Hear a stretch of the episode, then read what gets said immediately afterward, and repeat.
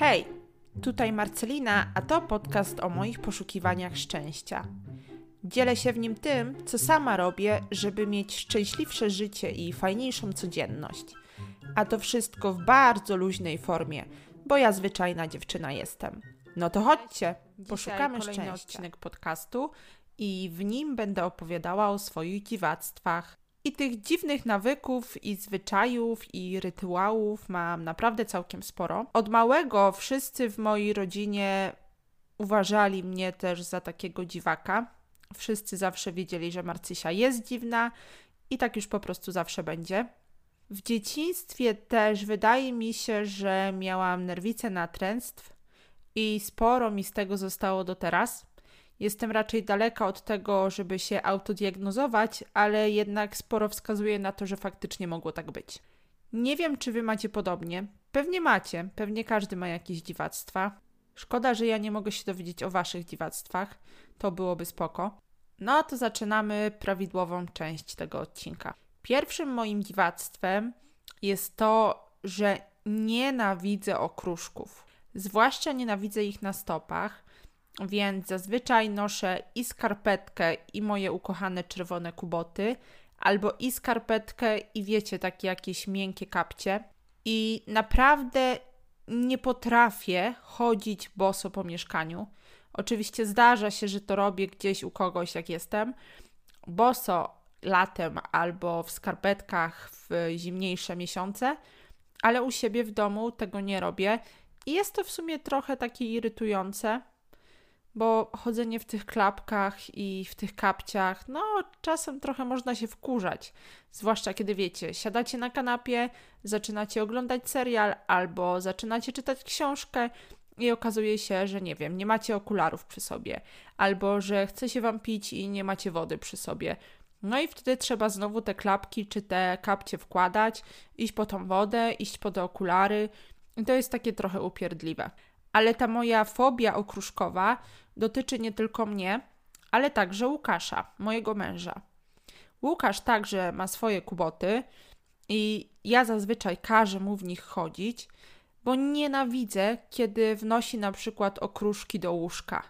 Wiecie, wziął prysznic, wyszedł spod prysznica, nie ubrał kubotków i poszedł do łóżka i w tym czasie nazbierał pełno okruszków z jedzenia, piasku, który przyniosły psy z podwórka i tak dalej.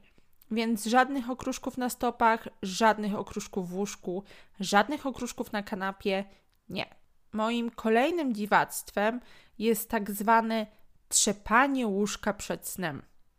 I te trzepanie łączy się właśnie z okruszkami, bo po prostu nie potrafię zasnąć, nie potrafię położyć się w łóżku, którego wcześniej nie ogarnę. Wiecie, nie wytrzepię kołdry, nie ułożę poduszek, nie, nie wytrzepię prześcieradła i tak dalej. Inaczej po prostu tam nie zasnę. I ostatnio zdarzyło się kilka takich momentów, kiedy Łukasz poszedł do łóżka spać przede mną, ale oczywiście tego nie zrobił, nie wytrzepał tego łóżka. I ja naprawdę nie byłam w stanie tam zasnąć, więc spałam na kanapie. I jestem chyba jak Adaś Miałczyński z Dnia Świra. No, zdecydowanie jestem. Okej, więc trzepanie łóżka przed snem to takie moje kolejne dziwactwo. Mam też coś takiego, że muszę umyć ręce za każdym razem, kiedy dotknę kibelka. Nieistotne, czy wiecie, wrzucam tam papier toaletowy po tym, jak się wysmarkałam, czy po prostu go otwieram, bo coś tam. Śmiesznie to brzmi, nie? Otwieram sobie kibelek tak po prostu, bo coś tam i zaglądam tam w tę głębię tej wody pięknej, w resztki wszystkiego, co tam spada. Ale tak, muszę za każdym razem umyć ręce. I kiedy byłam młodsza, to te ręce naprawdę myłam ciągle, ciągle, ciągle, ciągle. Jest też teraz tak, że w kuchni mam podział na różnego rodzaju ściereczki. Jedną ściereczkę do zlewu, jedną do przecierania blatów, jedną do czyszczenia rąk, do wycierania, nie wiem, na przykład po zmywaniu albo po czymkolwiek. I absolutnie tych ściereczek nie można pomylić i absolutnie nie można wykorzystać tej do wycierania blatów, na przykład do wycierania rąk. No bo jaki to ma sens, skoro się tak naprawdę wyciera ręce w brudną ścierkę? Mam też taki mocno zakorzeniony rytuał przed snem. To znaczy, wiem, że istnieją ludzie, którzy wystarczy, że wezmą prysznic i umyją zęby i idą po prostu się położyć. Kładą głowę na poduszce i zasypiają. Wiem też, że są osoby, które na przykład nie biorą wieczorem prysznicu, robią to rano i po prostu przebierają się w piżamę, w cokolwiek i idą spać. Ja tak absolutnie nie potrafię i zawsze muszę wziąć prysznic. Bywały takie momenty, że wracałam z imprez, kiedy byłam młodsza. I naprawdę to nie był taki mój najlepszy stan fizyczny, ale absolutnie nie potrafiłam się położyć bez wzięcia prysznicu.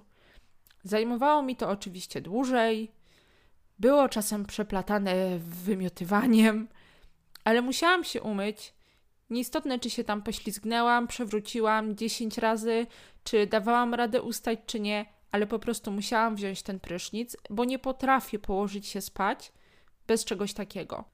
Więc musi być ten prysznic, musi być te trzepanie łóżka. Kolejno, ja muszę jeszcze przed snem iść się dosikać. Ostatnio mam problemy z pęcherzem i faktycznie chodzę siku częściej, co jest mocno irytujące, bo leczę ten pęcherz już od dobrych czterech miesięcy i na razie jest tak sobie. Ale faktycznie przed spaniem zawsze muszę się iść jeszcze dosikać, bo inaczej nie zasnę.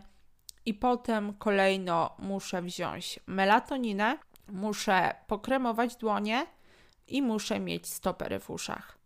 I te stopery muszę mieć zawsze, nawet kiedy śpię w pokoju sama, bo normalnie, kiedy śpię z Łukaszem albo kiedy, nie wiem, śpię w pokoju, w którym są też inne osoby, to przeszkadza mi nawet nie tyle ich chrapanie, to znaczy chrapanie bardzo. To już jest ekstremalna sytuacja. Ale po prostu przeszkadza mi, że ludzie oddychają. Nie lubię tego słuchać. I nawet kiedy jestem w pokoju sama i tak zakładam te stopory, nie wiem, być może nawet irytuje mnie to, że ja sama oddycham. Ciekawe. Ale nie rozstaję się z nimi i muszę mieć je zawsze. No wiadomo, jeszcze przed snem biorę swoje leki, myję zęby dokładnie, myję dokładnie buzię, nakładam na nią tonik, potem krem potoczy, potem krem na buzię. No, trochę tego jest, jest tego sporo. Absolutnie też nie potrafię spać w ubraniach.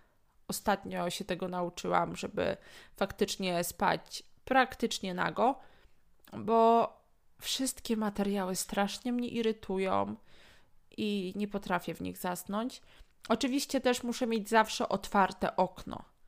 Ostatnio zrobiło się bardzo zimno i Łukasz już trochę mnie hejtuje za to otwieranie okna, bo jemu jest zimno. Ja nadal śpię pod kocem albo pod, wiecie, poszewką z kołdry, a on już śpi po prostu pod kołdrą, bo jest mu zimno i ja tego okna teraz nie otwieram, kiedy on jeszcze nie śpi, ale kiedy już zaśnie, to trochę je sobie otwieram, żeby faktycznie przed snem się przewietrzyło, bo ja nie potrafię spać w takim pomieszczeniu, w którym nie ma tej cyrkulacji powietrza. Ostatnio nawet sama się budziłam z jakimś katarem, z jakimś bólem, nie wiem, nerek, kości, czegokolwiek, ale mimo to otwieram te okno. Myślę, że to może być też kwestia tego, że ja nie mam węchu i często mam zatkany nos i po prostu ciężej mi się oddycha tylko przez usta, więc ja naprawdę potrzebuję dużo tego świeżego powietrza w tym pomieszczeniu. Zauważyłam też ostatnio, że mam takie dziwactwo, że zwlekam z obejrzeniem ostatniego odcinka seriali.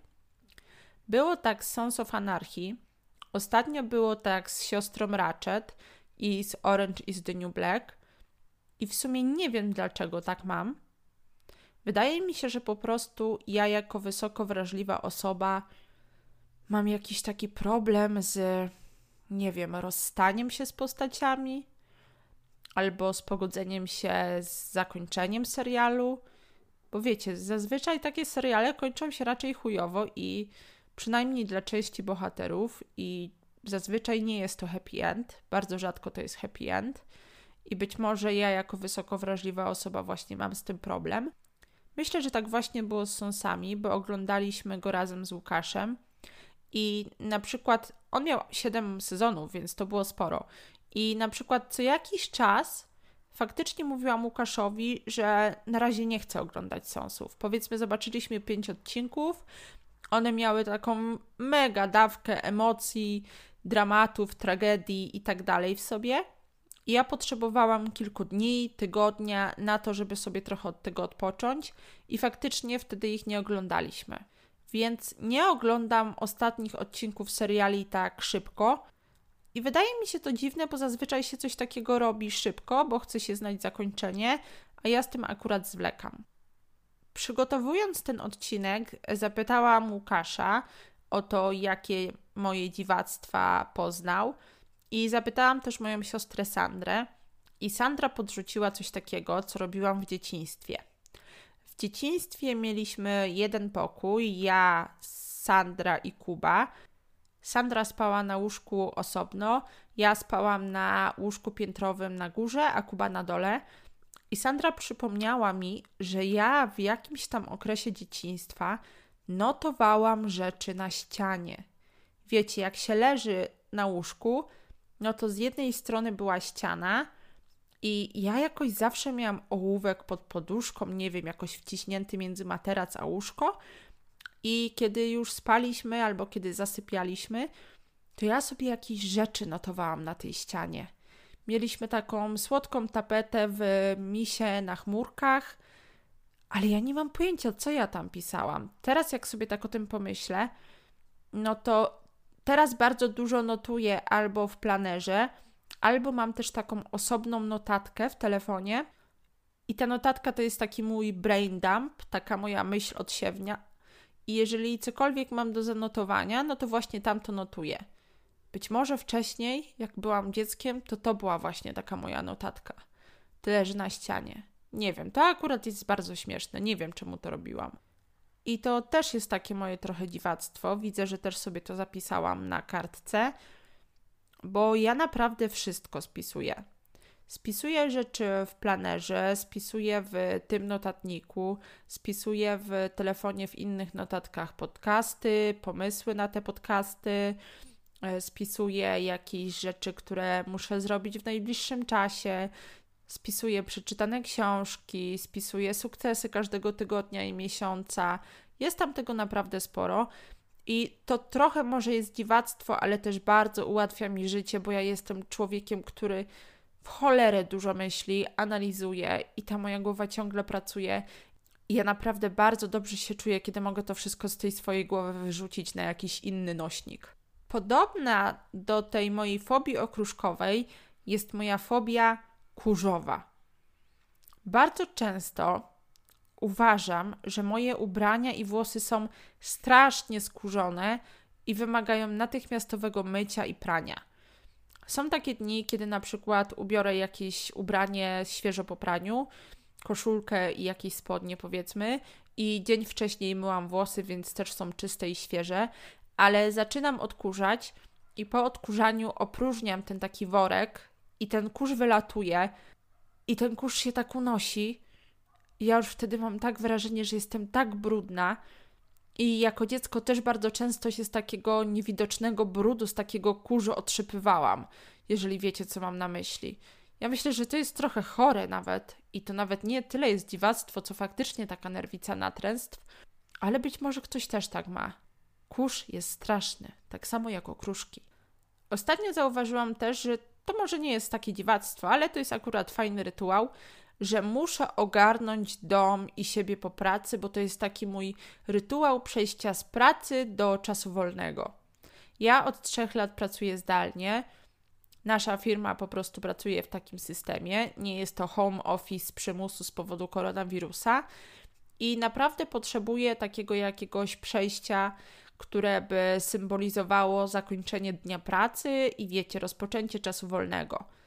Muszę koniecznie wrócić do spacerów, bo takie spacery od razu po pracy bardzo mi pomagały w tym przejściu, ale mam też tak, że koniecznie muszę trochę ogarnąć dom. Nie wiem, trochę odkurzyć, ogarnąć kuchnię, poukładać rzeczy na swoje miejsca i tak dalej. Nic wielkiego, zajmuje to 15-20 minut i nawet czasem niekoniecznie jest co sprzątać i ogarniać, ale bardzo, bardzo tego potrzebuję, bo inaczej czuję się taka nieogarnięta, jeszcze nie gotowa. Podobnie jest chyba z tym, kiedy się na przykład zaczyna pracę, pracuje się w domu i zaczyna się pracę, ale w domu jest bałagan i człowiek siedzi w piżamie i wtedy ten poziom produktywności, tej takiej gotowości do życia i do działania też jest mniejszy przez ten po prostu panujący wokół chaos. Sandra podrzuciła mi też coś takiego, że kiedyś zawsze oddawałam jej i mojemu bratu jedzenie. My jedliśmy obiady osobno w kuchni, bo tam był taki mały stolik, przy którym nasza trójka się akurat mieściła. I ja byłam strasznym, strasznym niejadkiem. I kiedy byłam dzieckiem, to faktycznie oddawałam większość obiadów rodzeństwu. Bankowo było tak z mięsem, czasem z ziemniakami, z surówkami chyba i sałatkami też nie byłam jakoś za pan brat. Więc to oddawanie jedzenia to było takie codzienne i zawsze zamykałam drzwi do kuchni, żeby akurat rodzice, którzy coś tam ogarniali czy czymś się zajmowali, tego nie widzieli. Więc zamknięcie szybko drzwi i od razu widelec w ruch oddajemy. Taka byłam Samarytanka. Jako dziecko też nie słuchałam muzyki. To też mi podrzuciła Sandra, chociaż mi się wydawało, że tylko ja to zauważyłam. Ale naprawdę przez bardzo, bardzo długi czas nie słuchałam muzyki i trochę też było tak przez to, że Sandra i Kuba jakoś tak, mając, nie wiem, kilkanaście lat, mega, mega, mega się podierali rapem. Mieli jakąś taką płytę PZ, którą katowali strasznie. A to była jakaś taka płyta, w której on mega dużo śpiewał o seksie, wiecie, o kobietach, jakie to są straszne, o sukach, o byciu takim gangsta, raperem i tak dalej. I mnie to tak strasznie wkurwiało. Nie potrafiłam po prostu tego słuchać. I chyba też jakoś po prostu myślałam, że może muzyka tylko na tym polega, że muzyka to jest taki PZ i PZ i PZ i PZ-ów pełno. Nie wiem, być może. Pamiętam, że dopiero później odkryłam muzykę, która mi się podoba. Mega się podjarałam The Prodigy. Od tamtej pory byłam na ich dwóch koncertach i chętnie bym pojechała na jeszcze jakiś, ale ich frontman, tak się to chyba nazywa, popełnił jakiś czas temu samobójstwa. Też bardzo go lubiłam. I było te Prodigy, był Moby, było Massive Attack, Fateless, Bjork, więc to byli tacy wykonawcy, których bardzo polubiłam i faktycznie potem zaczęłam tę muzykę dla siebie odkrywać, ale wcześniej nie słuchałam muzyki.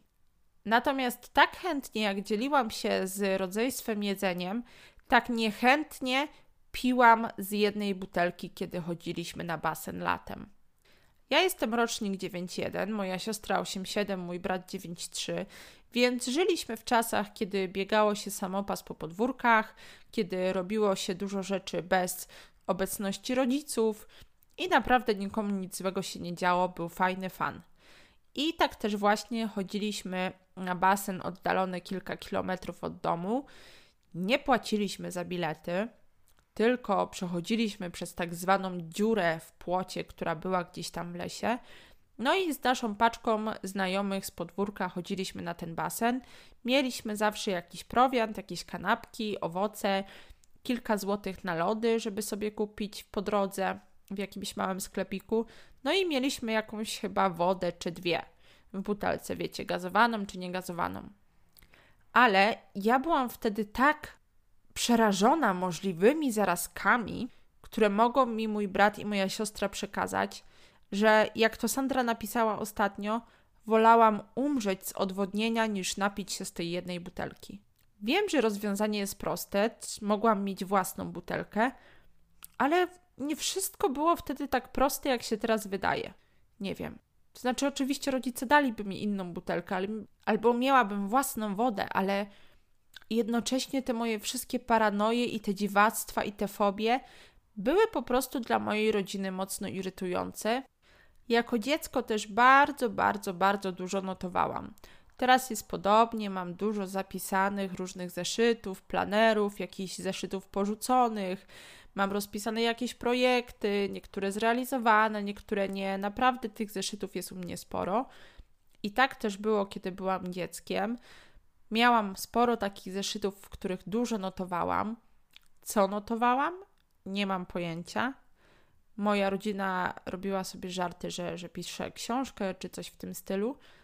Ja za cholerę nie wiem, co ja tam notowałam, ale pamiętam, że byłam bardzo wyczulona na to, żeby nikt do tych zeszytów nie zaglądał.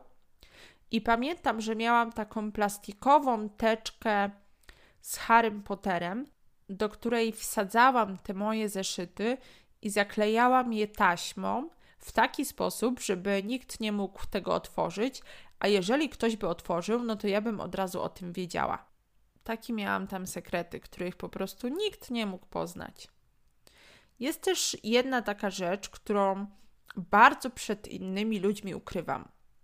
Mianowicie, ja bardzo mocno wydmuchuję nos. Wiecie, smarkam, czyszczę nos, coś w tym stylu. I tu nie chodzi o takie smarkanie, kiedy ma się katar, ale ja po prostu trzy razy dziennie czyszczę nos, bo nienawidzę mieć w nim kus, a poza tym gorzej mi się oddycha, kiedy tego nie robię. I chyba nawet słychać, że ja często mówię po prostu przez nos w podcaście. Tak mam, tak to niestety wygląda, ale nie czyszczę tego nosa zazwyczaj przy innych ludziach, bo raz, że wydmuchuję, ale też unoszę sobie ten nos, tak jak świnka, wiecie, taki mam nos i po prostu dłubię tam sobie papierem albo patyczkami i wyciągam te kozy. I wolałabym, żeby nikt tego nie widział. Powiem Wam, że gdybym ja słuchała tego podcastu, to sikałabym ze śmiechu. Tak jak mam trudności z tym, żeby zobaczyć ostatni odcinek serialu, tak też bardzo, bardzo nie lubię oglądać lub czytać tego, co jest po prostu akurat na czasie, co jest akurat popularne. Ostatnio trochę od tego odchodzę, bo widziałam sporo rzeczy od razu po ich premierze. Widziałam Tiger Kinga jakoś tak też od razu, no jak był na fali. Ostatnio widziałam siostrę Ratchet, kiedy była od razu po premierze. Też czytam parę książek w sumie takich. Więc ostatnio trochę mi to przeszło, ale wcześniej robiłam to naprawdę bardzo, bardzo mocno. Więc jak coś było popularne, to ja po prostu dowiadywałam się o tym, okay, brałam to do wiadomości, była akceptacja świadomości tego z mojej strony. Akceptacja świadomości. No, niesamowite to określenie. I wiedziałam, że jest coś fajnego, ale ja po prostu dawałam sobie kilka miesięcy na to, żeby ludzie się tym jarali, jarali i przestali jarać, i wtedy ja to sprawdzałam. To chyba tyle tych moich dziwactw, jak tak patrzę. Mam jeszcze zapisane coś takiego, bo ja jako dzieciak byłam mega podjarana zjawiskami paranormalnymi, różnymi takimi niewyjaśnionymi rzeczami. Kiedyś napisałam list do jakiegoś czasopisma zajmującego się właśnie piszącego o zjawiskach paranormalnych, napisałam takim koślawym pismem, zieloną kredką, list z prośbą o to, żeby pisano więcej o reinkarnacji, która strasznie mnie wtedy jarała. I jarało mnie też coś takiego, co nazywa się trening autogenny Schulza. Z tego co pamiętam, to to jest taka metoda relaksacji, że wiecie, zaczyna się od z zaciskania palców u nóg, potem łydek, potem ud, czegoś takiego, że po kolei się zaciska i rozluźnia kolejne części ciała. No i na tym polega ta relaksacja. Ja byłam tym mega podjarana, wypożyczyłam sobie książkę z biblioteki, ale nie wiem dlaczego, ja bardzo dużą jej część przepisałam do zeszytu. Być może miałam zamiar korzystania z tego, nie wiem, czemu na przykład sobie tego nie skserowałam, ale pewnie wtedy było to ciężko, bo ja mogłam mieć może jakieś 10 lat.